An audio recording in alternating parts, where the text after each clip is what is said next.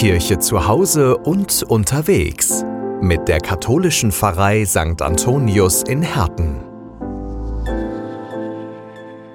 Es spricht Diakon Volker Mengeringhausen. Ein Scheißweg. Verdammt anstrengend. Eine drückende Last auf meinen Schultern. Straßenrand wird gelacht. Keiner, der mir freiwillig hilft. Diese oder ähnliche Gedanken kennen Sie vielleicht aus Ihrem Leben.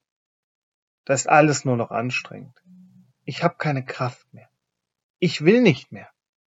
Vielleicht hat auch Jesus das gedacht. Aber er ist seinen Weg weitergegangen, hat das schwere Kreuz für uns auf seine Schultern genommen, ist den Leidensweg gegangen. Nach dem Weg ist es aber nicht vorbei. Die Schmähungen gehen weiter.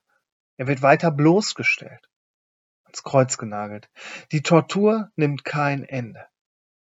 Jesus weiß, dass er diesen Weg gehen muss. Für mich. Für jeden Einzelnen geht er den Weg bis zum Tod am Kreuz. Er vertraut dabei auf Gott seinen Vater, der ihn nicht hängen lassen wird. Doch in diesem Moment ist nur noch Schwere für Jesus. Er ist den schweren Weg gegangen, denn er hatte Hoffnung. Hoffnung dass es weitergeht und eben nicht alles vorbei ist. Kirche zu Hause und unterwegs mit der katholischen Pfarrei St. Antonius in Herten.